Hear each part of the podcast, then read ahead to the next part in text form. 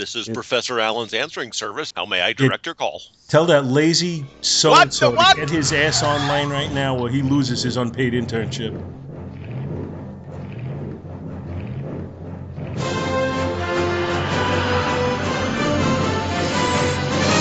Back to the bin.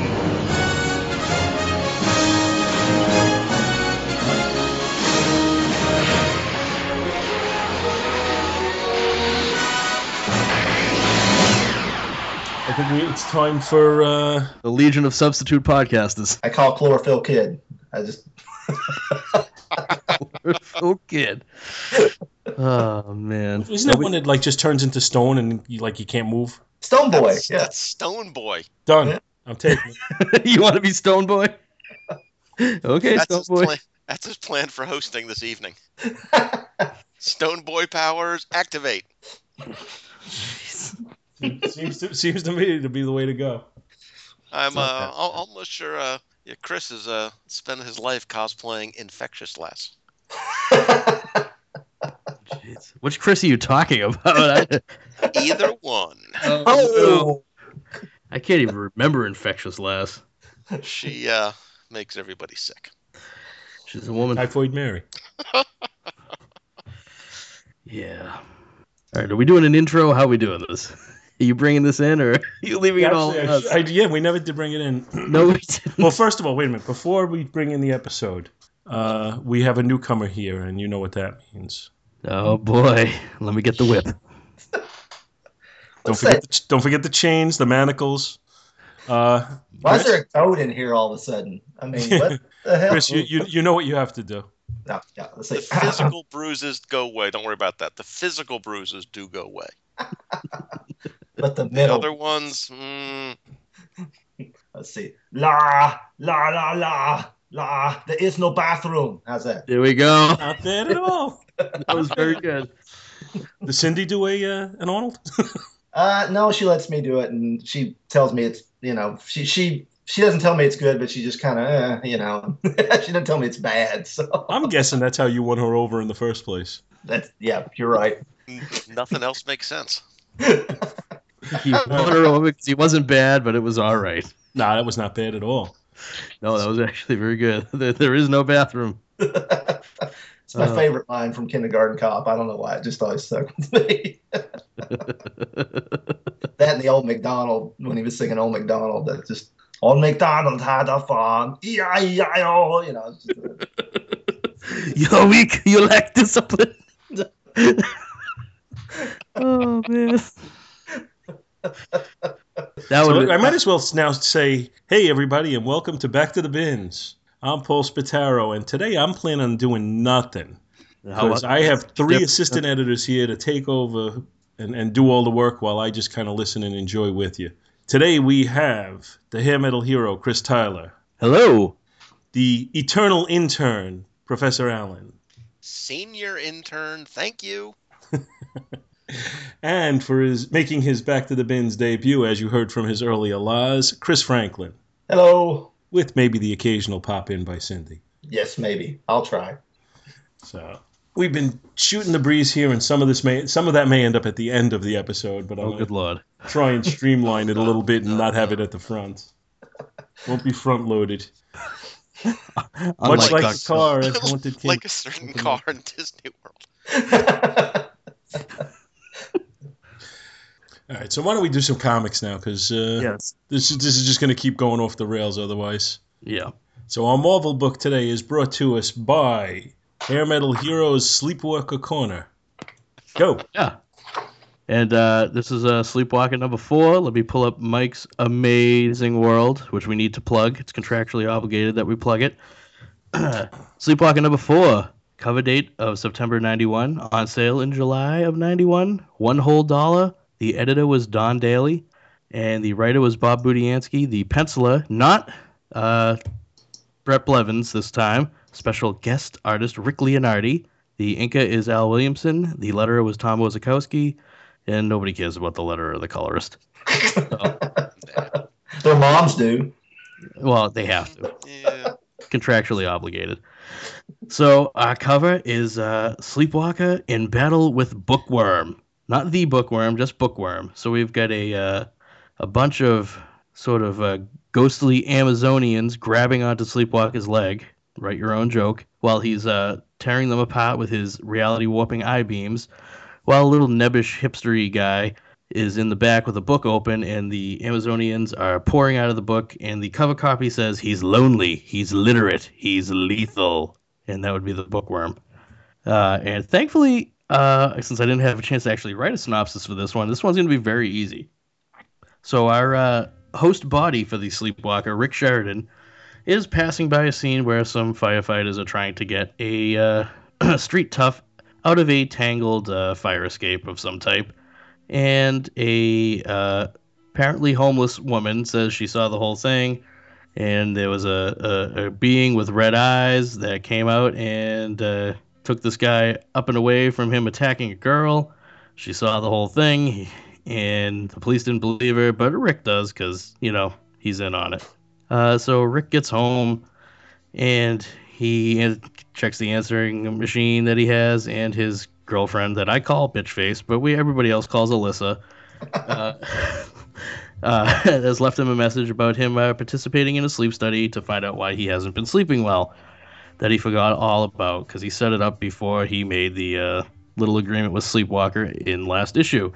So he uses the answering machine to leave a message for Sleepwalker by drawing a little picture of a stick figure of Sleepwalker, pressing the button on the answering machine, and he says, "Hey, you got to avoid being seen for a while because I'm going to be sleeping with his other people." Ooh. And so he says, if you agree to it, hit the button and I'll know it's all good. But Sleepwalker has more to say, so he accidentally slides the button on the answering machine and Rick wakes up.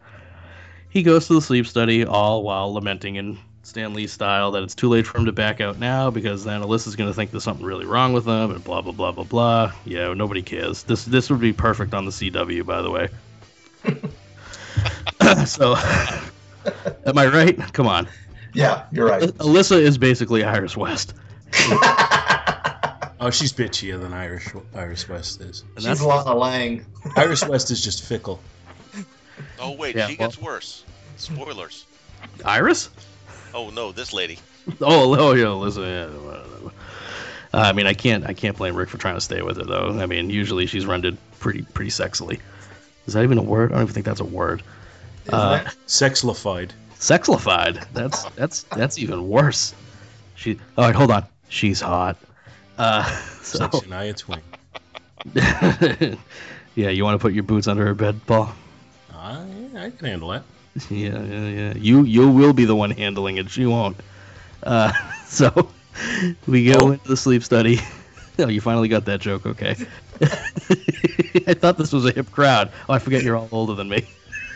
Oh. Sorry, Chris. This is the trial by fire. Yeah, I got it. That's fine. All right. So Alyssa meets the two guys that are going to be covering the sleep study. One of them is your typical blonde a-hole, and the other one is the guy who ends up becoming the Bookworm that's on the cover, the nebbish-looking guy who you can tell is probably not showered for a while, and he's wearing really dorky glasses, and the blonde aide this decides he's going to cut out because it's time for him to have a little date with some girl who doesn't even remember his name, so you know he's a jerk. And Alyssa tries to be nice to the guy. I don't even remember what his goddamn name is. What's his name? Nelson? I think it's Nelson. Nelson Gruber? Nelson Gruber. No relation to Hans. So so Alyssa makes nice with him. And he asks her and says, you know, hey, do you want to have dinner with me, before Rick gets out tomorrow or whatever? And she, you know, trying to be nice, actually, for once, says that she'll have dinner with him. So finally Rick falls asleep. And Sleepwalker comes out, and he's surprised to see other people there, so he tries to hide.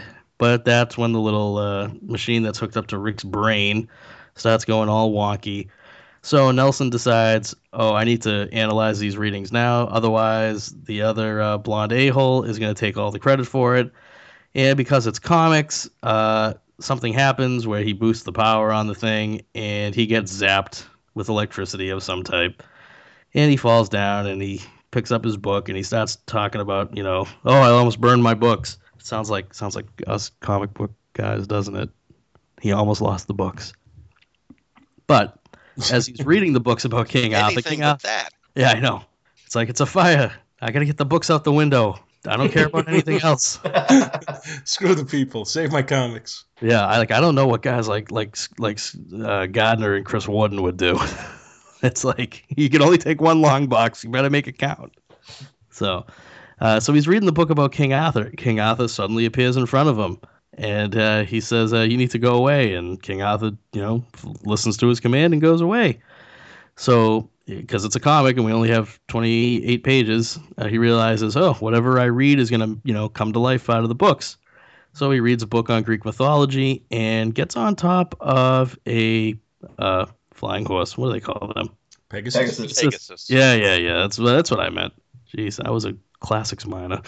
Wow, so you learned your stuff really well. Thank you, Alan. So Sleepwalker sees this and he's like, yeah, that doesn't look right. Something's wrong.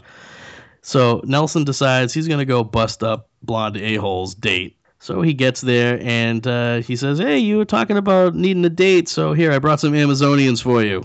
And they all spring to life out of the book that he's reading. And they attack blonde a-hole and his girl that he's with at the time. And they rough him up and they grab a big chunk out of his hair, which is actually, that's pretty rough. I saw that. I was like, damn, that would hurt. Oh, man. Yeah. I wouldn't want that to happen, especially since mine's going away. I think if you grabbed that big a chunk of hair, you'd actually pull scalp out with it. Yeah. Well, I don't think you can just take hair by that large of a... No, but she does have the sword in her hand, too, so it makes it look like she kind of gave him a real close shave with her sword. So, as this is going on, Sleepwalker finally appears. He's like, I'm too late. But he does get there in time to stop the book-sprung Amazonians from killing the guy, and he, warps him away with his eye beams. And he saves the guy and the girl. And he says, hey, show me how to use the telephone. Because why not? He's got to leave a message for Rick. Rick wakes up the next day. Sleepwalker disappears. Rick gets home. And Sleepwalker has left him a message on the answering machine saying, hey, there's stuff going on. This guy can make stuff appear, but I'll handle him. And Rick realizes that, Alyssa's meeting with the guy right now for dinner, and he's bought her a lovely meal of fast food, which she doesn't seem too thrilled about. I would be super excited. I would make out with the guy if he bought me that meal. Best date ever. Absolutely. In the library of all places. Oh, yeah. Don't get us started. Yeah, well, that's the idea. So let me get through the synopsis, and then you guys can go nuts.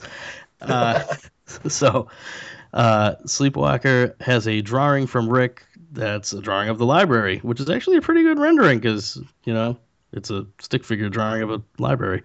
And Sleepwalker finds it. He goes in there, and classic comic book dialogue and hijinks ensue. And, the bad guy saying, I am the bookworm and mine is the power of the printed word. I mean, that's just, come on. Guys don't do that anymore in comics, but they should. So the guy's pulling stuff off the shelves. He's reading about Native American warriors and dinosaurs and tanks. And Sleepwalker is starting to get overwhelmed, trying to warp all these things away. And so Alyssa realizes there's only one thing that she can do. She takes her brand new diary, rips out a couple of pages and says, hey, if you want to stop him, read this book. And she hands him a blank diary. So with him momentarily distracted, Sleepwalker is able to warp the pages of the diary and some other stuff. Oh, it's the chair. Yeah. Warps the chair around the bookworm, wrapping him up, leaving him for the police, which is good. So, yeah, that happened. This issue was not that great. Sorry. And then we get back to the relationship, the CW stuff, where, Rick and Alyssa are, worried about their relationship. And Rick says, yeah, I don't think I need to finish that sleep study. And Alyssa goes back into total bitch face mode and says, all right, we're done. What do we, and Rick's all upset about it. Because the only person that he can tell about all the wacky stuff going on is his dog. Everybody loves Rambo. Rambo the dog.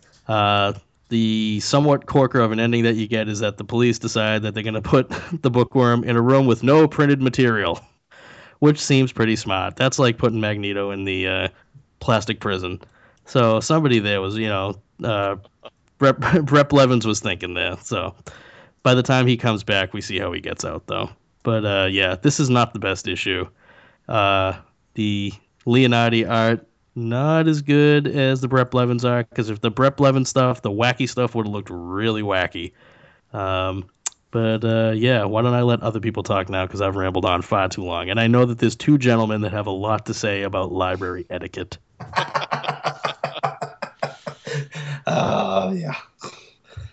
Yeah, who wants to go first? Well, I showed that page to Emily, where they are eating in the library. Not on a bench outside the library, not on a park nearby, not even in the courtyard. They are in the stacks. Mm-hmm. And Emily's theory, as a library employee, her theory is that Bookworm's evil power, it actually arises from the confluence of all the voodoo curses that every library employee has put on him. Over his years, he said years. This is his favorite place to eat. Years of eating food in the book stacks like a barbarian. Not librarian, barbarian. Going in the librarian?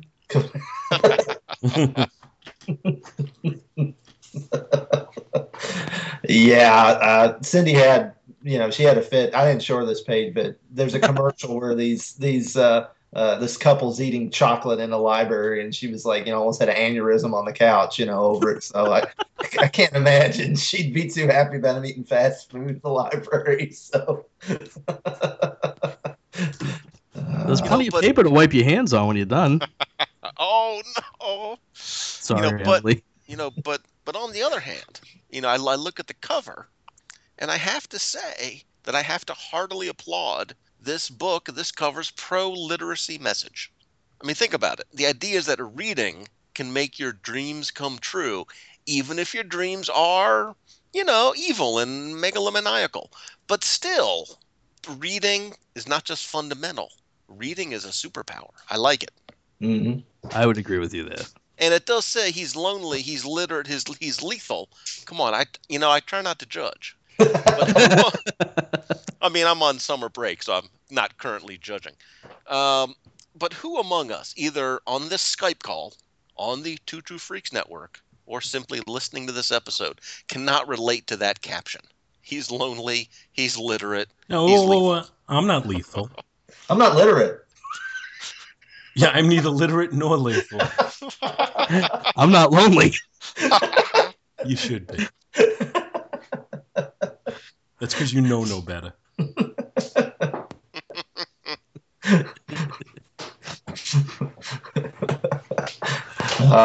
Where's Roddy McDowell? That's what I want to know. I mean, come on. Where's the patent leather suit? And I know. I was waiting for that to come up. Yeah, the lamp on his head. Light on his. The music. Well, it was 91. He looks like he's gonna go see Nirvana next week. That's what it is. He looks actually a little Hank McCoy like.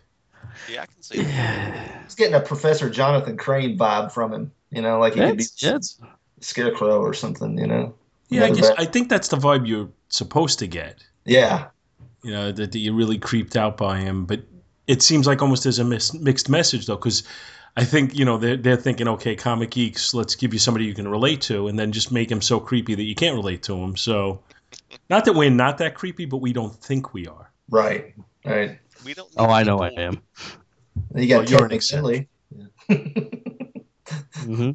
Leonardi's anatomy on the Sleepwalker. Now, I understand he's supposed to be a little surreal, but yeah.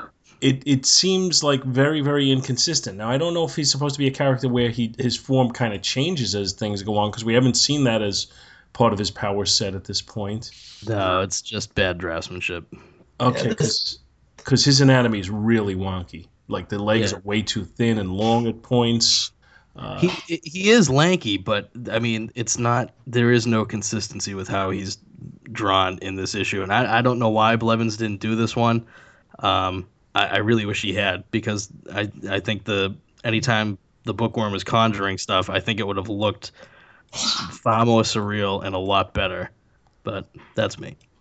Yeah, I agree. I just look at the scene where he's going up into the into the ductwork to hide.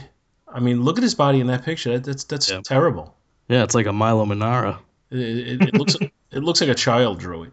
Yeah, it's not good. This looks very rushed. I mean, I know Leonardi's stuff is very ethereal, but this looks like, okay, you got 2 days to bang out a Sleepwalker. You know, I mean, it's, and I'm not detecting Al Williamson anywhere. I had to like go back and see who inked this. And I'm like, where's Al Williamson in this equation? Yeah, he had a very light hand in this. Yeah, this. I think so. That's a good way of just describing this whole issue. It's light. Yeah.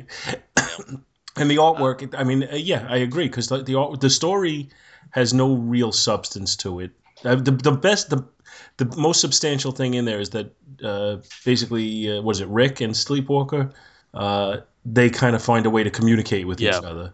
That's the most substantive thing that goes on. That continues on. But as far as the artwork, it's very, you know, I generally like a thin line. I don't like when they get too heavy on it. But I also don't like when there's no shadow work and no shading. And there's some shots here where it's beyond minimal. It's less than it should be, and it makes the artwork appear inconsequential to some extent. So yeah, I'm not crazy about the artwork at all. I don't like the anatomy. I don't like some of the angle choices. The storytelling isn't particularly strong. You don't feel like you could follow it. You know, there are many points where you feel like if you didn't read the words, you'd have no idea what was going on. Yeah, yeah. There's one shot of Sleep. I'll go ahead. And I like some of what Leonardi's done. He did those first 15 or so Spider-Man 2099s. Mm-hmm. You know, I thought that was solid. Yeah, we covered the first issue on here. Yeah, and I thought it was pretty decent. Yeah, he did one of the Convergence minis. I mean, obviously they were having to pull, you know, a whole lot of artists in for that. I think he did the Batgirl one. Now has his style changed? I think he's usually, my impression is he's usually a little bit better than this.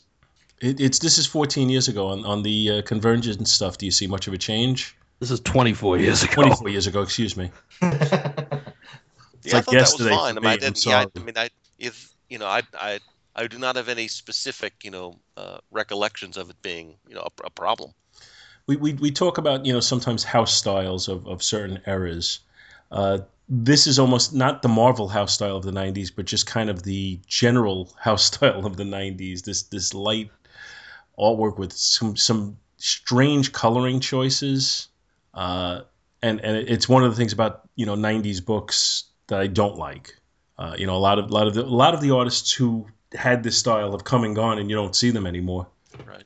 Yeah. So, you know, it's it had to have been a rush job. Of the 4 issues of Sleepwalker we've gone through so far, this is the least.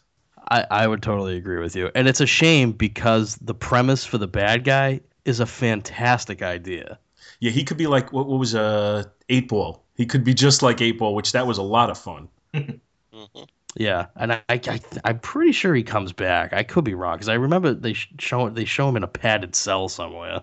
Wow! But the best thing about this one is that it ends with Spidey versus Sleepy. It makes you look forward to the next issue for that. Yeah, oh yeah, and that would begin the the rotating team up that this book becomes for a while. Oh, that's funny. Now, have you seen that Sleepwalker guested on the last 4 or so issues of the Fantastic Four? I have heard. I have not picked them up. I'll wait until they're in the dollar bins. Yeah, he's not a featured character, but he's in there. Well, he should be featured. God damn it.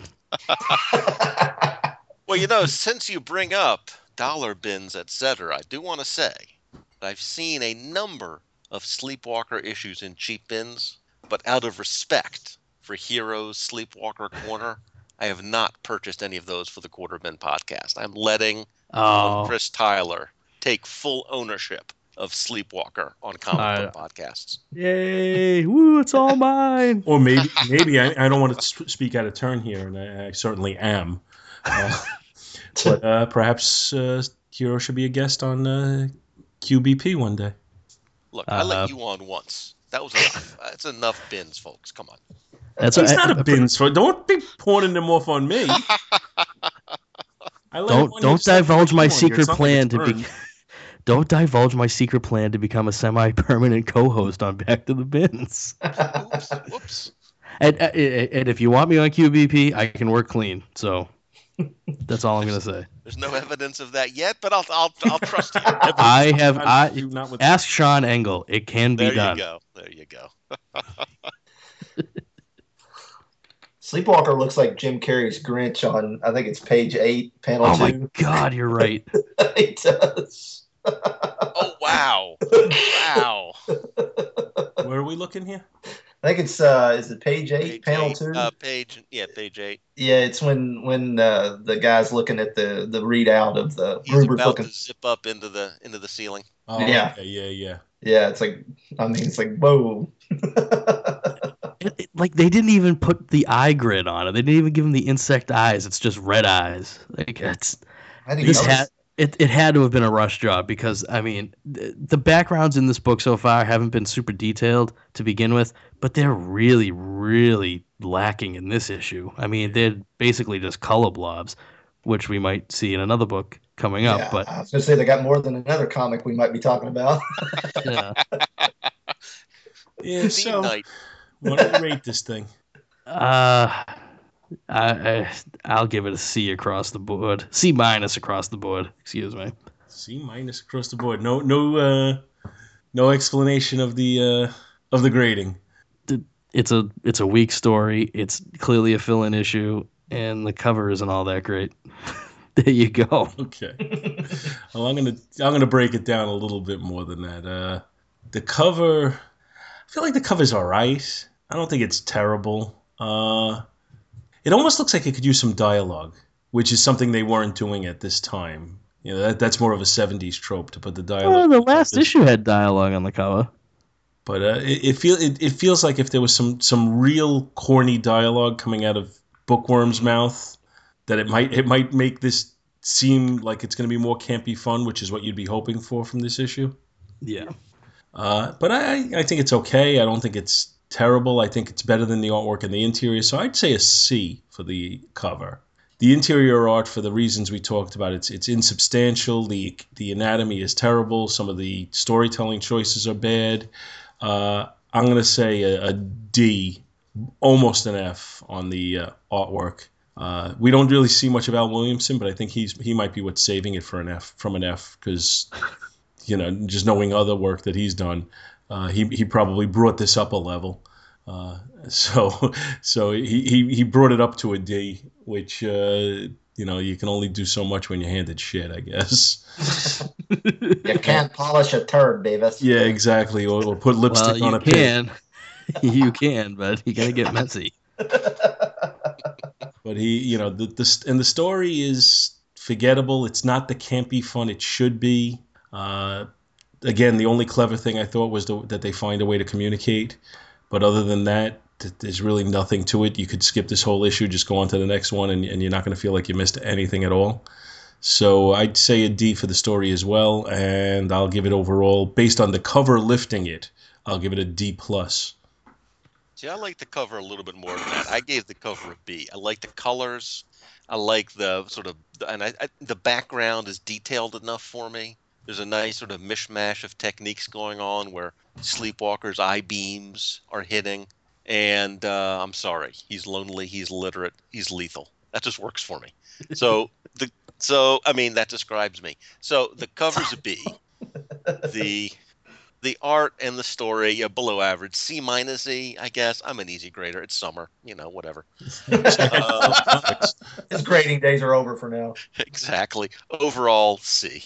I like the cover's okay. It's kind of average. I'd give it a C. The story, it was entertaining, but the stakes just were never seemed very high. I mean, the Sleepwalker's eye beams like instantly took care of his creation. So it's kind of like, why is this guy really a villain for him if he's not a challenge at all? So that kind of took some of the oomph out of it for me, so I'd give it a C. The artwork, I'm going to be nice because I think the Leonardi on other stuff I like okay, but the layouts are kind of hard to follow. But there's some dynamic, camera angles and stuff there that I kind of like. But it looks like he just like cranked it out in over a weekend, and Al Williamson took a pen to a couple of pages and thickened up a couple of lines and added some shadows. So I'm going to give it a C minus. It probably should really be a D, but I'll be nice. So overall, I'd give it a C. All right. That's, I guess that's all fair. Can't argue with anybody's point of view on this. So we might as well shift on. Oh, you know what? Just one more thought on this one. I hated the 90s tendency to throw ponytails on people all the time. You know, I mean, I know they were more popular then than they are now, but it wasn't like every other guy out there. Oh, I'm right here on the call. What? Okay, do you not have to insult me? Can you wait till another episode that I'm not on to insult me for having a ponytail in the 90s? But you're a professor. It's expected. You know, honestly, did you? Just for a little while. Was it a mullet or just a ponytail? Michael Bailey says it's not a mullet. Well, no, he said Superman didn't have a mullet. He's never said anything about Professor Allen. It was mullet-like. That's all I can say. And that's not a denial. Honestly, although I am not a fan of ponytails on men, I don't think it's a real good look. Why are you looking at men? I'm not. Yeah, you are, clearly. No. I'm saying it's a stylistic choice I would never make. But it wasn't like every other guy out there had one. And yet in the comic books, I guess in the effort to, you know, for them to try and be cool, they started putting them on so many people. There was a much higher percentage of comic book characters with ponytails than there were real people. That's my point. So it was a tendency I just didn't, a comic tendency that I didn't enjoy. But, you know, perhaps the thought of Professor Allen in a ponytail will make me even more averse to it. As well it should. So, time to move on to our DC. Yeah, okay. Maybe we'll cleanse ourselves, cleanse our palate of Sleepwalker number 4, and move on to something a little different. Okay. Well, I have the DC book, and I chose the Flash number 175 from December 1967, according to Mike's Amazing World. It's on sale October 19th, 1967. The cover. There's some discrepancy online on who did the cover. I kind of think I don't want to disagree with Mike's Amazing World, but I kind of tend to think that Grand Comics Database is right, because they apparently have access to Julia Schwartz's notes, and they say that the artwork was by Carmine Infantino and Mike Esposito, where Mike's Amazing World says it's by Al Plastino. I kind of think maybe Plastino may have touched up Superman's face, as he was wont to do even over Jack Kirby later. But that looks very Infantino to me, so I'm going to go with that. The cover depicts an alien landscape in space where the Flash is racing with Superman. The Man of Steel, he appears to be winning, with the Flash saying, "Superman, I quit. I can't beat you," to which Superman responds in Super Dickory speak, "I finally got you to admit you're not the fastest man alive, Flash." And then a caption box reads, "Flash vs. Superman in the super speed rematch you've been waiting for. Race to the end of the universe." And that's the name of the story, The Race to the End of the Universe. E. Nelson Bridwell is the writer. Ross Andru was the penciler. Mike Esposito, the inker. And, of course, Julia Schwartz was the editor. And I have a detailed synopsis. So this might be a Dr. Bill type synopsis. So we'll see. God. You know we love our Dr. Bill synopsis. No, we don't. Synopsi. Okay.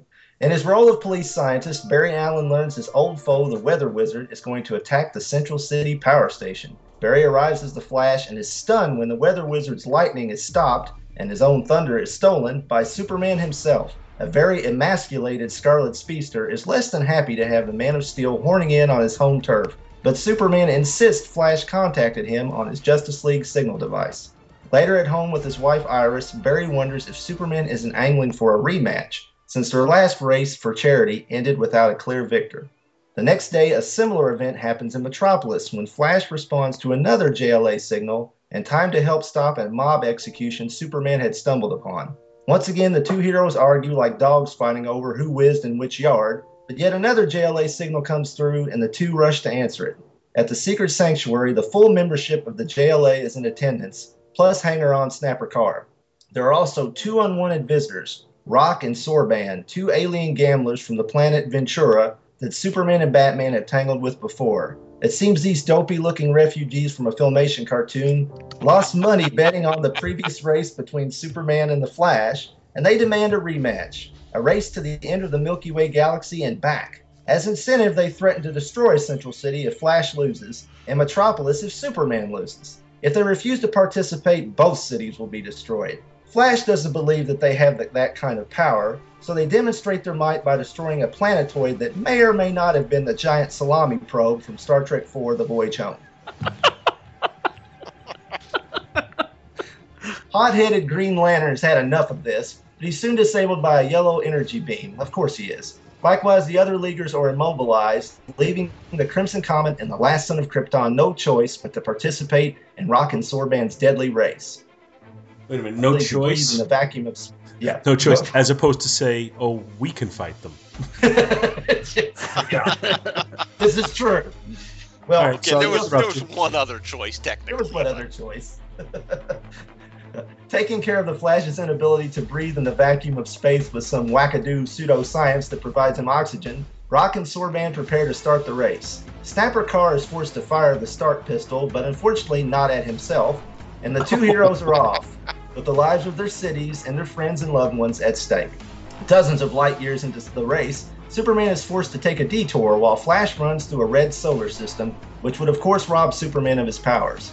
On his detour, the Man of Steel passes Rock and Sorban's home planet of Ventura. With his telescopic vision, he spots an erupting volcano and something even more startling. Rather than save the thousands endangered by this disaster, Superman, in perfect Zack Snyder style, rushes off to tell Flash to call off the race. Meanwhile, Flash investigates a drifting spaceship, only to find it to be an alien plant creature out to suck carbon monoxide out of humanoids. On Earth, a frustrated Rock and Sorban observe Flash's escape from this trap while Green Lantern wonders why Sorban is rooting against the man he bet on. Using sign language in the vacuum of space, Superman tries to convince Flash they need to stop the race, but Barry ain't buying it. On Earth, Rock and Sorban are surprised to find the Man of Steel charging towards them. They produce a piece of gold kryptonite, which will rob the Man of Steel of his powers permanently. It does rob Superman's powers from the Martian Manhunter, who used his shape-shifting power to confuse his captors and Martian science to change the gold K to lead. Rock and Sorban re-imprison the Martian as the race continues. After several more perils with Superman providing assistance, Flash still hasn't gotten the message, but he has succumbed to fatigue and rests on an alien world, certain he has doomed his city and his loved ones. Just then he receives a strange message from an unseen friend, while Superman becomes trapped in a space vortex. With his heat vision, he etches the message to Flash on the planet below, and the Scarlet Speedster comes to his aid. The two heroes emerge from the broken vortex and head toward Earth. The Leaguers observe their monitors while the heroes cross the finish line. As they charge the sanctuary, Rock conjures a horde of demons, despite never showing any magical powers before, while Sorban uses super speed against the Flash. The heroes make quick work of their foes and reveal their true identities as Flash's foes, Abracadabra and Professor Zoom, aka the Reverse Flash, and not Harrison Wells. Then the info dump begins. Superman knew these weren't the real Rock and Sorban because he observed them betting on the volcano eruption on their world of Ventura, but he still didn't stop to save anyone. Green Lantern used a plot device from a previous solo story to muster reserve power from his discharge ring to boost Aquaman's aquatic telepathy, which allowed an alien fish to converse with Flash and finally convince him the whole race was a sham. Although Kadabra cut off Flash's oxygen, Superman restored it with air he sucked in while in Ventura's atmosphere, moments before he heard thousands die below him. In all the commotion, the two heroes never noticed who won the race. Opinions differ amongst the Leaguers, so the heroes break the fourth wall and ask the readers who they think won, while little Grant Morrison pees his pants. Oh my God. If you didn't tell me this was E. Nelson Bridwell, I'd be like, did Haney write this thing? This thing is awesome. Until Alien Fish. That's where I jumped off. Alien Fish. Yes. Well, you know, E. Nelson Bridwell's kind of the anti-Bob Haney. He, like, is so into continuity. He's, like, uses continuity that nobody would ever want to use. Even Roy Thomas would say, I ain't using that. you know, but his stories are just as nuts, which is fun. You know, that's what makes them so fun. So what you guys think? Yeah, I thought this was dopey fun from beginning to end. And it, you know, I mean, it's 1967. Comics had a different tone back then. You know, we've talked so much in the last few months about DC, Silver Age, Bronze Age, whatever. This is the Silver Age. Marvel was in the Silver Age too. Mm-hmm. Silliness was, you know, I mean, Marvel was a little more serious than this, and you know, some of the plot devices in this, the way they disable the League so easily, and then the fact that Superman and Flash go along with what they're doing, and just you know, oh look, I just saw them, they're betting on the volcano. I mean, it's just some ridiculous stuff, but you're not supposed to read it and think too seriously about it. This isn't the Dark Knight. Right. No, he smiles in this. Yeah. From a reading it point of view, this I smiled throughout the whole thing. I enjoyed the heck out of this thing. So story wise, I really just got a huge kick out of it. Art wise, I found it really interesting because Ross Andru, like the Ross Andru here in 1967, as compared to Ross Andru 5, 6, 7 years later when he's drawing Spider-Man. What growth he had as an artist. Right, yeah. You know, you could really see he became much better. Right. There was a lot of I was not in love with the look of Superman much in this one. Yeah. And I'm wondering how much of a heavy hand Mike Esposito might have had on some of the facial stuff with Superman. Yeah, right. Yeah. But even some of I'm just looking through it on page 4. At the bottom where he's taking off his Clark Kent uniform. Now, I know the word balloon is covering part of his head, but he really looks like he's got kind of Down syndrome in that picture. He does have derp face. Yeah. And I apologize to anyone. I don't mean to offend them with that. It's just that's what it appears like. It's more like oh, surprise rectal exam face. That's what that is. Or cut to page 6, the first panel. He looks like Johnny Bravo. Yeah. What are you doing? I'm holding him on territory there, Flash. Oh, come on now. You know, his face is inconsistent throughout, and it's rarely good. They're both super beefy in this too. Like I never picture the Flash being beefy. Well, cut to the bottom of. Page 14, the last panel. That's big and large shop Superman. Oh yes, he's going for the 2XL in that one. You know, apparently this is the first issue that Carmine Infantino didn't draw of the Flash. If you look at the letter page, it actually has a letter from him saying he's been. I think he got promoted to art director at this point, and soon he'll be publisher. But he picked Andru and Esposito to replace him. But apparently there was a huge backlash against them. The Tomorrow's Flash Companion covers this, and there's the last back issue had an article on Flash in the Bronze Age. And I mean, apparently it was just like letter after letter of people just complaining they didn't like the beefy Flash. They even said that he's too beefy, he's not lean and lithe enough. So they replaced them with Herb Novick eventually, and he stayed on it forever. But they did some Superman around this time too. So I guess this is probably not too long before they were off Wonder Woman and they shifted over to the karate chopping powerless Wonder Woman. So I think when they went to Marvel, especially Andru, it seems like he maybe took stock of what was going on in the comics, because he seemed to adopt a little bit of that Neil Adams, Dick Giordano sheen to his artwork as compared to it here. You know, when I think of Ross Andru, I think of Spider-Man with Ross Andru. Sure. And the strength to me of the Ross Andru Spider-Man art was the action sequences. Mm-hmm. I always felt that he drew a real good fight scene. He would go for some dynamic angles on it. He would usually have the anatomy pretty well rendered. His faces always had a very distinct Ross Andru look to them, but I was okay with that. His Peter Parker looked right.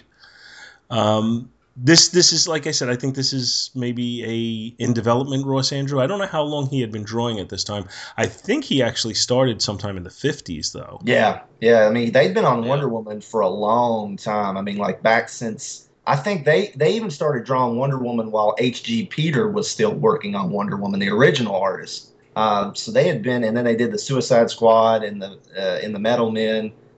They'd been a team all through the years, but there's definitely there is a big shift when they move over to Marvel. But their stuff is, it kind of makes sense that they were a success at Marvel, because you can see here this is more dynamic looking than most DC Silver Age stuff, except maybe Infantino. There's more, you know, there's more variation in camera angles. There's more figures flying towards you and forced perspective, and than what you get in a lot of DC titles of this time. So it makes sense that they found that success at Marvel when they left DC. Yeah, yeah, I would agree with that. I was gonna say I don't know what the standard was of this for this era in terms of Superman, but there are some shots where his cape is really short. Yeah, yeah. Page 6, 7, 8. I mean, it is barely covering. You know, it barely gets to his belt.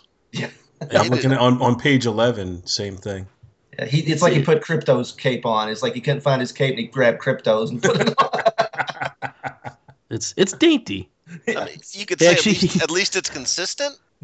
But he sent Jimmy Olsen to do his laundry. and I do like that, you know, when the aliens were capturing the Leaguers, at least they had the decency to tie up all of them, as opposed to just tying up Wonder Woman, which would be the standard for the era. Yeah. You know, I am glad they bound all of the Leaguers as well, at least to, you know, hide the fact that, you know, they really just wanted to tie up Wonder Woman. If you could manage to tie up Wonder Woman, why are you even bothering with setting the Flash and Superman on some crazy conquest? Well, why did Abracadabra and Professor Zoom, who have never been able to beat the Flash by himself, involve Superman and the rest of the Justice League in their plan to destroy him? I mean, if you think that way, it's like this makes absolutely no sense. It's a whole lot of fun, but it would have made more sense if they really had been Rock and Sorban. The reveal at the end kind of like, it just makes you go, wait a minute. That's what I did. I was going, what? Oh, it's going to be one of those issues. Ha ha. The writer had us. Oh, man. I don't know how much of you guys read of E. Nelson Bridwell's Super Friends. He wrote like the entire Super Friends series based on, you know, back in the 70s, based on the cartoon. And that's actually a really fun book to read because, of course, he is, you know, known as the DC. He was Mark Waid before Mark Waid was Mark Waid. And he knew every single fact about, especially Superman, but like all DC characters. And he would pull some of the most obscure facts from old comics and put them in Super Friends, and he had to make it work as if Super Friends took place on Earth 1. Right. No other comic acknowledged the fact that there was a Super Friends and a Hall of Justice but that comic. But to him, that was a legitimate Earth 1 comic book. And he would pull things like this all the time, where he would pull obscure characters from one issue of, like, these guys are from one issue of World's Finest, like number 150. And he would create whole stories, and he would have a twist at the end where here's an even more obscure character I've put in here or something, and with a footnote. So this is kind of he was Mort Weisinger's assistant editor at this time, and he ended up being Julia Schwartz's assistant editor. So this is kind of, you know, a dry run for his Super Friends comics if you ever read any of those. But they're a lot of fun. Yeah, there's also a mention there. I mean, to me, the story gets points off A, for using super ventriloquism, and B, I give for pointing out that ventriloquists don't actually do ventriloquism, but Superman actually does. Yeah, it was a very insane explanation. Yeah. I thought he was going to drop a line in about that not just being sign language, but super sign language. Right. Kryptonian sign language. Ah. I learned it in the bottle city of Kandor, and I taught the Flash. Yes.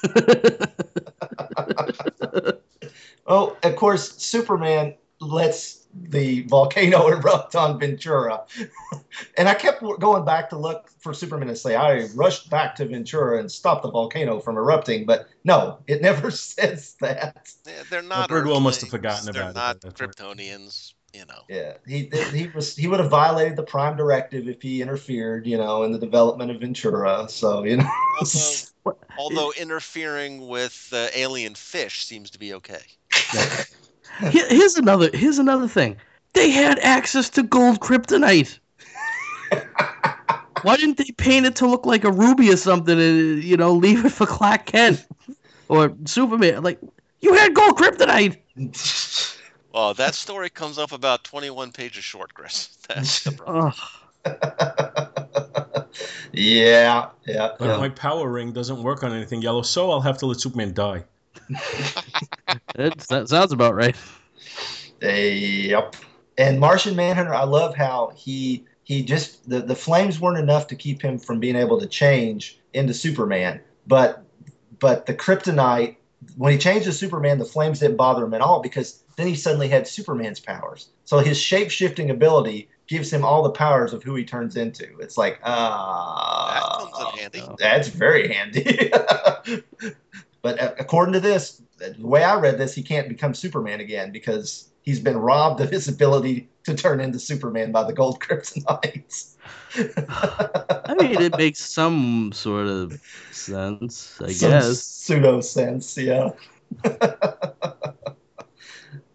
Yeah, I remembered this one. I'm like, this is a fun one to do because I was in a Flash mood after watching the season finale of it. So I was like, I need a Flash comic to come at him with. So I thought this one would be fun. I like this one better than the first race, which the first race is just like a bunch of gangsters trying to stop them along the way. It's like, you know, it's almost like the old Bugs Bunny and the turtle, the tortoise cartoon, you know. It's basically what it amounts to. This one's more fun. But what the hell is the Flash running on? I mean, I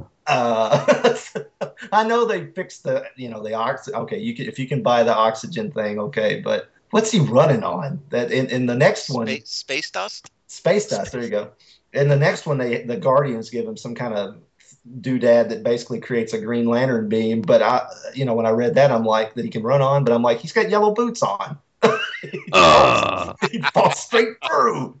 Because you guys covered a Flash recently where he's like on angel dust. Yeah. And he, like, you know, on the cover, he's like kicking Green Lantern in the face with his yellow boots, which I always love that. There's a Teen Titans where New Teen Titans where Robin puts his cape over Green Lantern's ring and punches Hal right in the face. That's awesome. Gotta love it. He probably deserved it. He did. Should have put it over his face and let Tom Kalamaku punch him in the face. Because I did see the pie face reference in here. Yeah, there's a pie face reference in this one. Yeah, that's unfortunate. Yeah. But Rob Kelly would be happy to know that Aquaman gets to, you know, get his powers boosted and communicate with alien fish. So there's that. Gotta love the alien fish. Yeah. Atlantis' jurisdiction really extends quite a ways. That's right. So what you guys have on a grade on this one? Well, it's your book. You started. Oh, okay. I'll do it. So the cover, you know, I give this one an A-. It's an iconic image.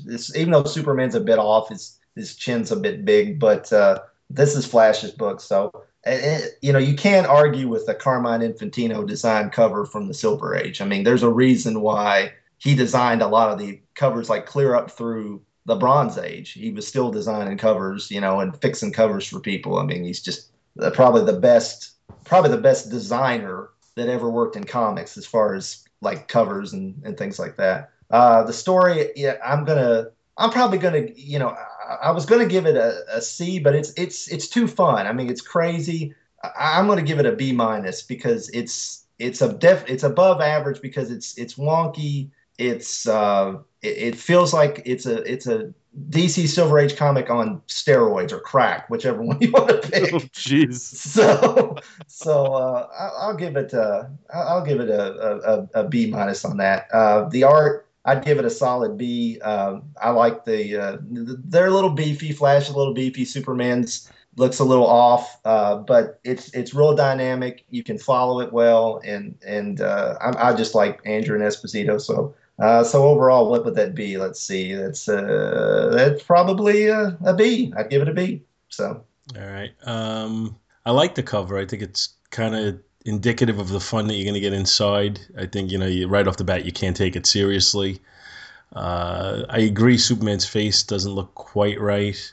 Maybe there's a little Al Plastino on that. I think you're right. It looks like Carmine Infantino to me. So I think you're right about that. I think the cover overall is, it's pretty solid. It's a B.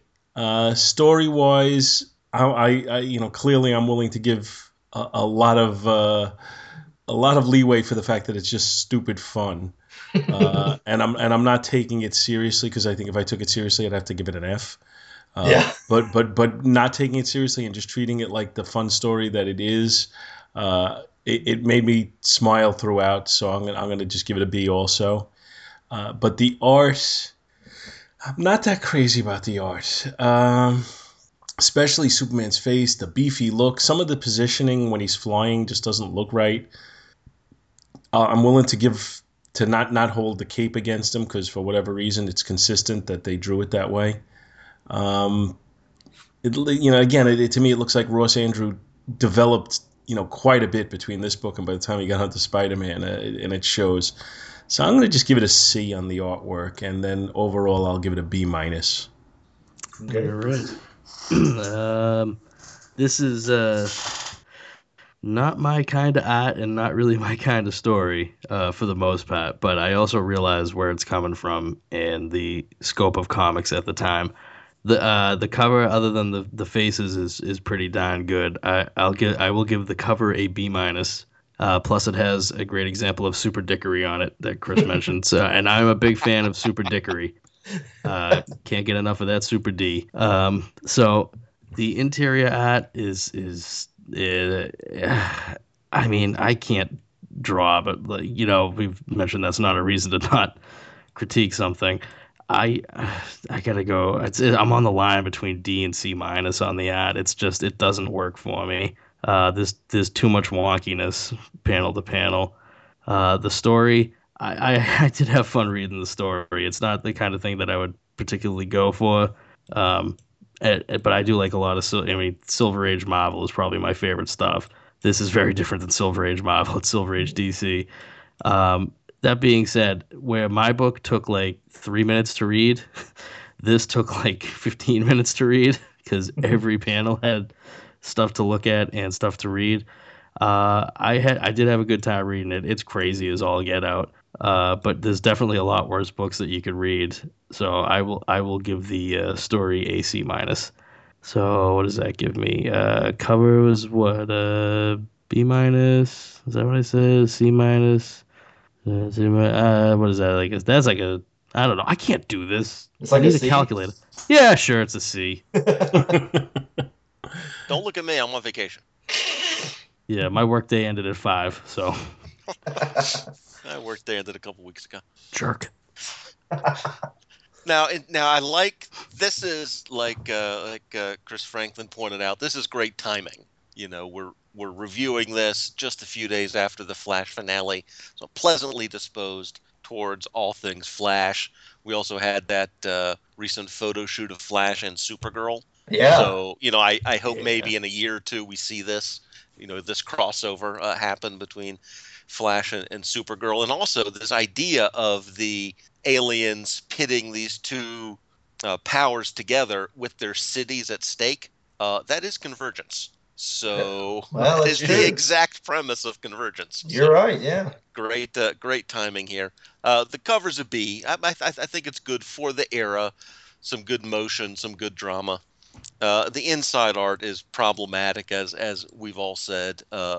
Chris Franklin did point out. So there's some dynamism, some experimentation, but still, I think it's a bit below average. C minus. Story, a weird premise, but again, I like it. Points off for super ventriloquism, but I was in good enough a mood to give the story a B for a B minus overall. All right. All right, and just as an aside, Chris, I thought you did a really good job of synopsizing it. So, oh, thank you. Points to you that you weren't willing to take when you started. You were comparing yourself to Dr. Bill, and I mean, you know, come on. No, we'd still be going if it was Bill. You know me. About page 3 now. Yeah. Cindy gets on me for writing, like, you know, 12 pages of notes for every Supermates episode. So. Can Cindy still hear us? No, she's in the other room. Then she doesn't know what she's talking about. I think this kid's got a future in podcasting. There are no futures in podcasting. Yeah, exactly. Unless you've had a movie career before it. I meant I think this kid's got a future as your intern. Oh, yeah. Yeah, so MODOK didn't work out, huh? No, he was too much like Louis Anderson. Oh, jeez. He hosted the Family Feud? That's who they should cast as MODOK. Is Louis Anderson. That'd be great. Well, that was what we came up with when we did the MODOK issue. You did that. That's right. I forgot that. That's right. Yeah. Yeah. I could. Yeah. Him and Arnim Zola together. That'd just be an awesome movie. Arnim Zola as, you know, the head inside the robot body. Honestly. Oh my God. I'm picturing a road comedy with the two of them now. Oh, I would pay real American money to see that. They put that out and people say, we can't get a Black Widow movie, but you get freaking Arnim Zola MODOK road comedy. Come on. I want that Black Widow movie. I want it now. I want the Black Widow movie where she's like looking for the Hulk. That would be a Hulk movie too. You know? Oh, that would be so sweet. I mean, duh. Take our money, man. Come on. And you guys brought up Supergirl, Professor Allen, and that I'm just going to put it out there. That Supergirl trailer got me a lot more excited than the Batman v Superman trailer did. You know. I'm like, it looks like more fun. Yeah, it's like it just looks. Man, that looks really good, really fun. And I'm with Shag that the Melissa Benoist. I'm not familiar with her, but just you know, when I saw the pictures of her, again, I'm aping Shag, but I thought the same thing. It's like, oh, you know, she's attractive. She'll work, but then she's very charming in the trailer, and I think they got a good thing going there, you know. But she's got the one thing behind her that gets the thumbs up from my daughter, because apparently she's been on Glee. Right. That's all it takes for my daughter to give them the thumbs up. Who knew Glee was the superhero farm league? You know, because Grant Gustin came from Glee too, right? So if you can do comedy and theater, you can do anything. Yep. That's right. Well, that was when we were watching The Flash, and they have the episode where they go to the karaoke bar. When she talks him into getting up and singing, my daughter was like, "Oh, and he's gonna blow her away singing," and then he did. Yeah, I would have tried to make a good impression on Linda myself. So I think it would have been more amusing if he had sang badly, having been on Glee, and you know, people know that he can sing well. For him to have sang badly, it would have been more, you know, just more comical. Right. But whatever, nobody cares what I think. Nobody who writes The Flash does, or listens to the show. Or I don't want them to know what you think, because I want that show to just get season 2 right now. Let's go. Oh, I wish. Yeah. You dangled out the Hermes helmet, man. You can't do that. You can't do that and then not give me more. You know, I am a little just tentative about the fact that they are going to introduce Killer Frost, because she's been a really good character on the show, and I'm kind of like, disappointed that she's going to be relegated to supervillain on the show, and probably it'll be one episode. Come on, yeah, you know, it'll only be one. Well, if it's one episode and then she returns back to her, yeah, they have to. You know, you go back to status quo after that. Yeah, I'd love that. That character's way too popular. She becomes a villain, and then you have to put her in the supervillain prison and whatever. I'm not going to be happy about that, because she's been a good character on it. Yeah, you can lock me in the supervillain prison with her. Hey, now. You guys see Sky High? Did you ever see that? Oh, hell yeah. Oh, yeah. That's her. That's her. I know. Absolutely. The I also saw her getting terrorized by Jason Voorhees. So there you go. Oh, was she in the remake? She was in the remake. That's the other reason I wanted to go and try to meet her. I'd be like, if she had an 8x10 of her with Jason, I definitely would have bought it. Because I probably would have been the only jerk that would be like, yeah, what was it like working on that remake? All right, I guess it's time to move on to our independent. Oh, look at the time. It's time to get independent together. Was that how that used to go? Wasn't that one of those Christmas specials? I'm independent. That's what I was thinking. Her video. It's from Rudolph. Yeah. I'm independent. Yeah? Me too. I'm whatever you said. Independent. Hey, what do you say we both be independent together, huh? And he was the voice of Peter Parker and Spider-Man on the 60s cartoon. What? Hill. Yes. What's his name? Paul Souls, I think. Yeah, same guy. On my mind, man. I know it. My buddy Brian Heiler told me that. I'm like, you're crazy. And he's like, nope. And yeah, it's true. So, facts for life. Facts for life. Yeah, there you go. Facts of life. No, not the facts of life. You take the good, you take the bad, you take them both, and then you have, you know. The facts of life? Ah, there we go. Cindy guest spot. She can't resist any Alan Thicke written tune. Who can? Alan Thicke wrote that? Oh, yeah. That was his career before he was an actor. He wrote it. Silver Spoons, that's his. Wow, I had no idea. See, now I'm learning stuff. That's where the money is. Oh, yeah, because those things run in perpetuity. Yep, that's right. So, independent. Ready? Yes, well, our independent book is Justice Machine, featuring the Elementals, number 4. The Justice Machine was created in 1981, one of the earliest independent comic book teams.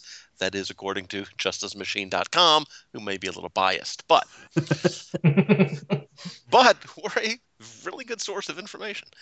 The Elementals were created by Bill Willingham a few years later, appeared as a backup story in 1983 in the Justice Machine Annual, and that was Willingham's first published story as a writer.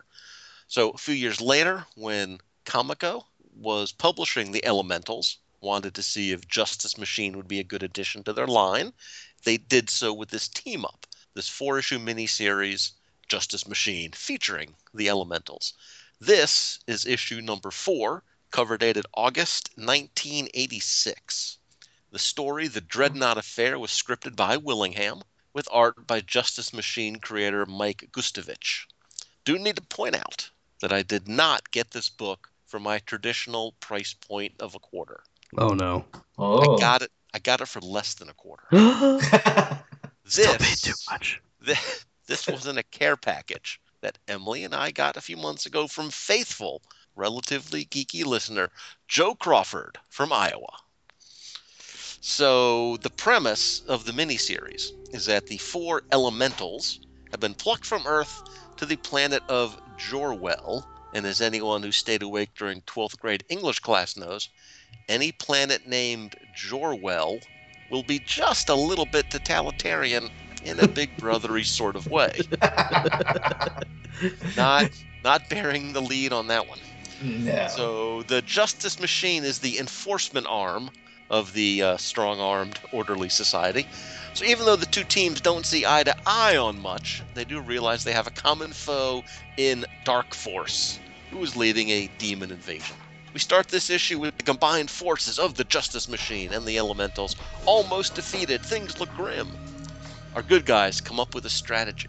They turn over one of their own, Talisman, to the bad guys. You see, Talisman's superpower is something sort of like karma, or maybe just plain good luck. So they attempt to just shoot him dead, but before they're able to, the power goes out in the system and they're able to escape. The key is the gateway that Dark Force is using to bring in his swarm. In 3 days, they'll have enough demons to guarantee victory. In prior issues of the miniseries, the two hero teams didn't trust each other, so they created, mixed squads of characters from each team, and that was not effective. So now the Elementals will work together on their part of the plan, Justice Machine on their part of the plan. Fingers crossed that they can trust each other. And as our heroes begin to turn the tide, our villains, of course, start to squabble, and then the gate is busted. Yay! And it turns out that the evil Dark Force and Dark Force's main counselor are, in fact, a daughter-father team with some Justice Machine backstory that I didn't quite understand. but it does somewhat resemble the creation of the Relatively Geeky Podcast Network. That's really all I can say. So I am merely the figurehead of that organization. Anyway, the Justice Machine promises a fair trial for Dark Force, which the Elementals are a little hesitant to agree to given, you know, the totalitarian state of the government, but that's the best deal they can get, and using Talisman's luck power one more time, the Elementals are all able to get home, and they seem to probably live happily ever after. The end. That was a great synopsis, and I have no idea how you wrote it. Yeah, because I had no idea what the hell was going on. Well, I mean, the key is you stare at each panel, and you let the color blare into your eyes. And just as the background colors are, I don't know. It was hard to look in these panels. I'm not going to bury the lead. This had some ugly people at, but not good ugly people at. This is, oof. Yeah. The backgrounds are so weird. They're all single color, you know, solid colors with no rhyme or reason. I mean, there's nothing like modern coloring techniques where an artist is clearly trying to convey something with the colors. These seem to be, you know, random. Let's go with a nice cream for this one, then we'll go yellow for the next one, and then a nice light blue for the next one, and eye-burning green for the one after that. Incredible. The backgrounds are ridiculously sparse. Yeah, and again, totally inconsistently so. And see, I didn't think the artwork was bad. I can see the ability to render a good anatomical figure from various angles. But it almost feels like lazily put together, and that, not even talking about the backgrounds, which is also kind of lazy.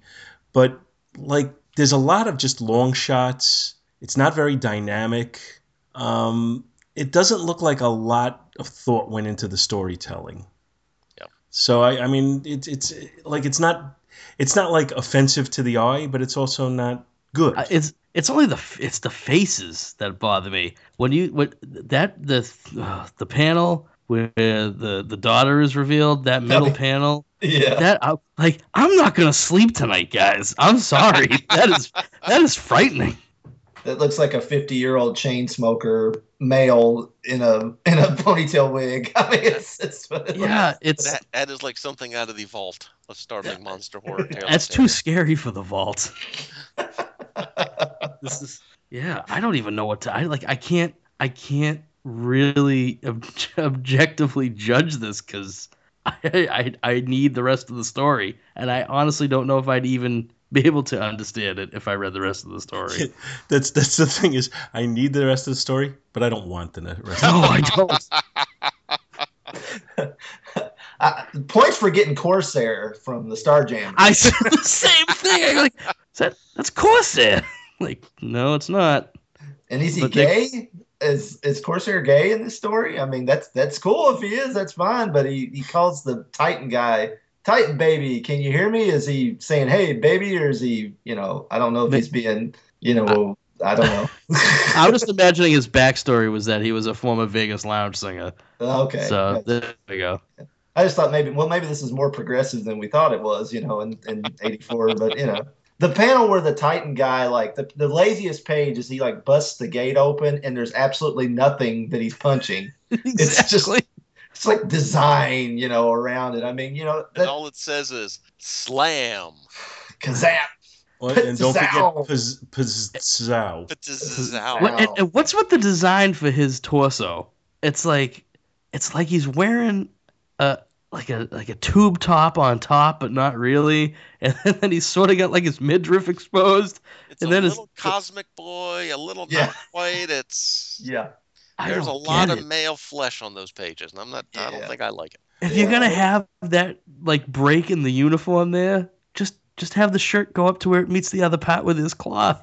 Like, it doesn't make sense. Yeah, I don't get it. I don't know. Yeah, and the story was. Quite frankly, until you explained what went on in it, it was kind of incomprehensible. Fight. Yeah, I mean, this is a poster child for some amount of recap at the beginning of each issue.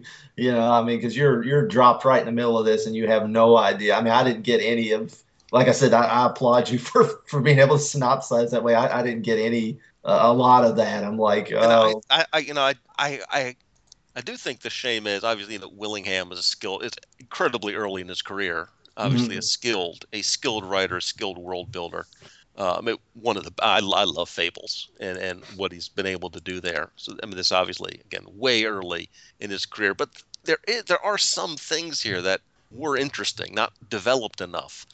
This idea that the Elementals really represent sort of our society, and the Justice Machine really represents the 1984 world. Mm-hmm. And for the first couple of issues, they're both viewing each other as the enemy, right? And rightfully so in their context. And there's some real sort of there's an interesting, subtle commentary happening there. Then they get attacked by the even bigger foe, and they have to fight together. And you do get a little bit of that at the end, this idea of, I think if the Elementals had their way, the real good guys here, they would try to set the Justice Machine straight. But all of that subtlety is lost, one thing, in the wash of the background characters or background colors, much less everything else. So I think probably common with a lot of the independents of the era, some interesting ideas, but way too young, way too green, way too undeveloped. Yeah, I would agree with that. Yeah, I think this feels like this seems like a black and white independent you would find from a couple of guys who just kind of publish their own comic, and it's just right. the coloring. I mean, I know the coloring's not that great, but the fact that it does have color and looks like a slick, Marvel or DC book to a point kind of makes you think this is a, more of a, less of a sophomore or freshman kind of deal right. here, but it's not. It's like you said, it's very early in their careers. And Mike Gustavich did some work for DC after this. He did several Secret Origins issues, and I think he may even did some he did work for Roy Thomas. I think he may even did some Infinity Incorporated. And he does get better. Rufus would say, they do get better. I didn't really mind some of his anatomy's a little weird, and some of the faces are weird, but there's potential there for the artwork. I think, it's just, that whole lack. I mean, when they cheat, when they got like two huge panels of nothing but black with word balloons that take up over two pages. I know they do that in comics, but it's like they're really cheating a little bit here. And there's a lot of floating head shots, and of course at the same time, they applaud Keith Giffen when he does that, but but here we are giving this guy crap for it. But and then there's a couple of places, like when this girl that's on fire, the fire character, she's like walking out of the flames, and on page, was it 14? That looks like that must be a friend of his, because her face looks like a photo reference. It's like the only one in the whole book. So, but yeah, it is a very, very green creative team, I think. But like I said, the fact that Comico actually got comics on the newsstands, I remember that. I didn't buy any, but I remember them coming into the drugstore I bought most of my comics at, them and some continuity comics, and when they would go through spurts of publishing, and later on Now Comics actually made it into the drugstore I bought comics from, so I remember them, but I didn't ever buy them. So they did.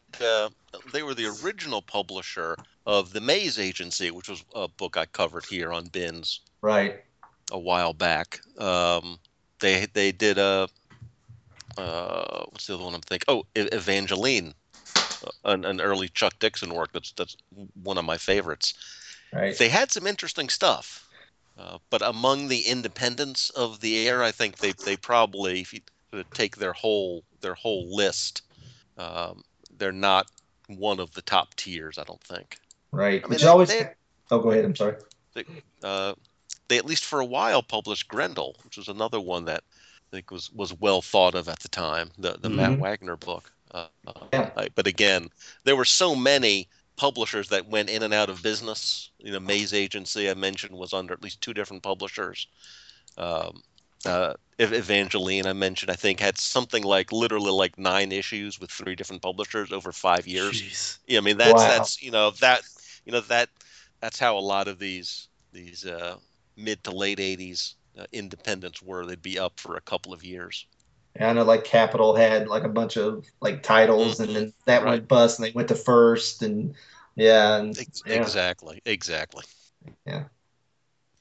Well, I will grade this. I will set the stage. Okay. The cover's fine. It's a C. You've got 2 people back to back about the fight. There's bodies on the floor. A little bit of design is in the cover. C plus maybe. The art on the inside, again, because of that coloring. Again, I'm in a good mood, so I'm just going to say C minus. You could probably argue me lower than that. And the story somewhere in Joe did send me all 4 issues. So I sat down and read all 4 pretty quickly a couple of weeks ago. So I was able to get the whole story at one time. And there were some efforts there. I'm going to go C plus on the story, partly because I'm judging the whole mini. So whatever that is, C overall. Eh. Okay. Oh boy. The cover art. It's boring. C minus. I mean, there's still way too much negative space on that cover. I mean, they did try to do the little windowy things, but and then the body's in the foreground. It's just sort of a blob. You really can't make anything out. C minus. Interior art. Those faces, man. I can't even give it a C minus. I gotta give it a D, which is, I mean, it's a shame because that bad guy design is actually kind of cool, but the rest of it just takes too much away. And the story, I can't really grade the story without having read the rest of it, which is kind of a cheat. But if I'm only reading this one, here's the thing that's damning. It doesn't make me want to read the other 3. How about I for incomprehensible? Or incomplete, but I guess it's another D. And that's bad. So I think that ends up being a D for an overall grade. Sorry, Comico. Hey, you got to call it the way you see it. I don't want to see it anymore. What do you think, Chris? The cover's not bad. I think I'm just now looking at it. I think I'm going to have to knock my grade down, though, because I had thought it's not bad, but it could use some of the evil cow creatures or something surrounding them. And now I see they're actually in the background at the bottom behind the lumped figures who are, the heroes that are down in the front. So I'm going to have to knock it down a point. So I'm going to give it a C minus on that. The figure work on the cover, the 2 main figures, it's not bad, and the TV screens. But, yeah, there's a lot of negative space, as Chris said. The story, I'm going to have to go with just what I read. I got to give it a D. I couldn't understand it. The story that Professor Allen told through the synopsis was a lot better. I'd probably give that a good C or B minus, but that's what I got to give as the comic itself a D. The art, I'm a little more forgiving. I think maybe because Gustavich, like I said, he did some DC stuff I like. Okay, later.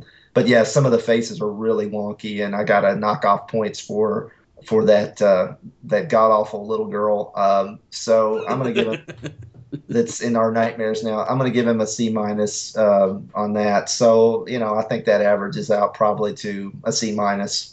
So overall, which is probably a little too charitable, but I'm in a good mood, so I'm having a good time. Well, going with the standard of C being average, which is what our standard is. I agree with Chris Tyler on the cover. It's kind of boring. So if C is average, I got to knock this down from that. And one of the standards I use is for an exceptional cover, I start asking if it's iconic. If it's not quite as exceptional, I start asking myself, if I were, not a huge comic fan where I'm collecting everything, and I was at the newsstand, would this be one that would have caught my attention and made me want to buy it? And quite frankly, the answer to that is no.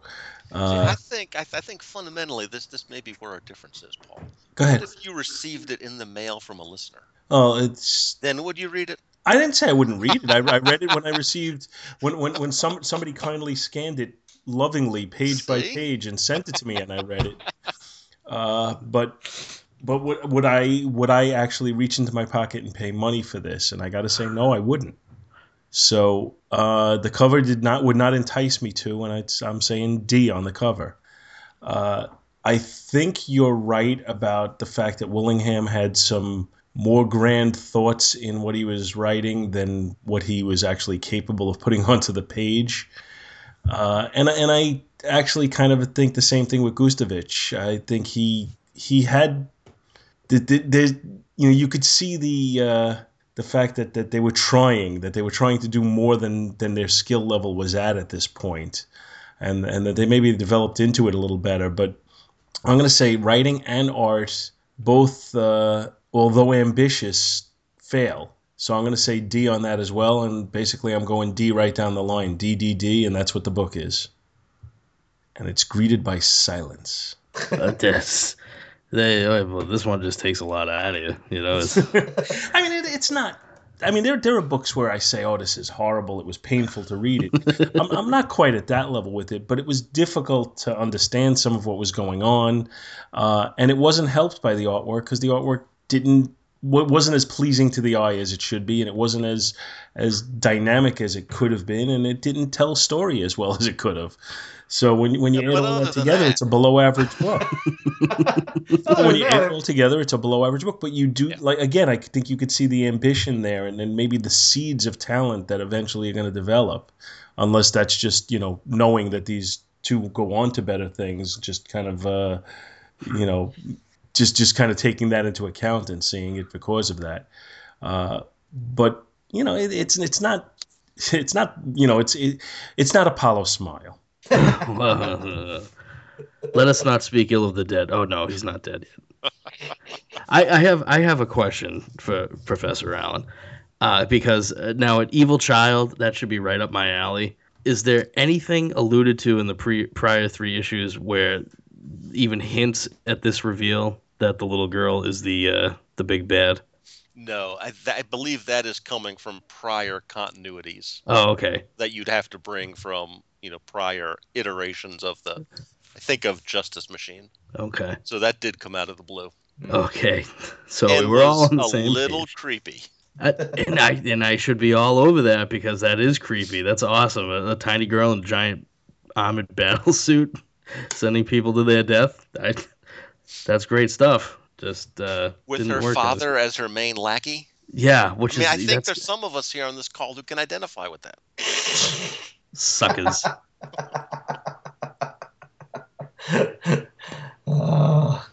It kind of reminded me of that. What's that Green Lantern, Green Arrow story where the little girl looks like Nixon and Spiro Agnew's the you know what I'm talking about? It's no, but it sounds hilarious. Oh, it's like Neil Adams being like over the top with he's like drawing the little girl to look like Nixon and she's got like powers and it's part it's during the whole Hard Traveling Heroes thing, but. I must have read it because I've read the Hard Traveling Hero stuff, but I don't remember the Nixon girl. Yeah, it's like... Yeah, Nixon girl, that's a character in the Legion of Superheroes, right? Nixon girl. Substitute heroes. Yeah. She can shake her jowls and cause tremendous shake, tremors or something. But she's the only one who could go to China. That's right. That's according to Spock. The most interesting thing about Spiro Agnew? What's that? If you rearrange the letters in his name, it spells grow a penis. And only you would know that. That's why I'm here. I think we found what we're going out of the episode on. I try to hit that mark on any show I'm on. I want to be the last thing you hear. Unfortunately for everybody listening. Well, but before we cut out, I just want to thank you three guys for coming on with me today. And while I'm thanking you all, you can come up with your closing line that I will allow you to end the show with. But Alan and Chris, obviously, Alan and Chris Tyler obviously have been here many times before and have been. Very willing guests, which I always appreciate, and usually anytime I throw out the call, you guys come forward and you always bring some entertainment value to the show, which I also appreciate. Thank you, Chris Franklin. I'm glad that we finally got a chance to talk, and you know, I'd love to have you back again sometime because you know, it's been nice to have you. Oh, it's been great. I appreciate it, and I'll come back anytime. Just throw out the call, and I'll come running. I think next time we go with the Back to the Bins Supermates guest starring, and we get Cindy to come on too. That's great. Sounds great. I'm sure she'd love to come by.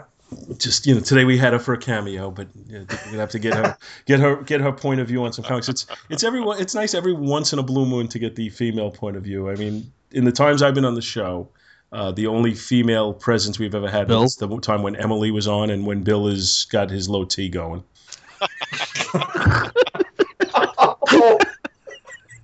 He is starting to kind of look like Meatloaf in Fight Club, so. Let's not be mean to Dr. Bill, though. He's not here. He's working hard to kick that Mountain Dew habit. Warm Mountain Dew. Oh. Oh, man. They need to send Dr. Bill. There's a drink we've got here, in Kentucky. We got this drink called L8 that is it's like Mountain Dew amped up. That's what he needs. We got to amp him up a little bit. He's too laid back. Oh, man. That's it, man. Game over, man. It's game over. Thank you so much for listening to our show, and we hope you'll join us each and every week for more good old-fashioned comic book back issue awesomeness. You can contact Back to the Bins to leave feedback, comments, questions, suggestions, and criticisms via email at backtothebins@gmail.com or by visiting the Two True Freaks podcast group on Facebook. Back to the Bins is produced in association with the Two True Freaks podcast, which you may find at www.twotruefreaks.com and is a registered trademark of DiManzo Corp of Milan, Italy. All rights reserved. Take a moment to stop by and support their other fine podcasts, won't you? Thanks, and we'll see you next week. Oh, God. I think I forced it down further now. Put that in with no context, Paul. Oh, f*** you.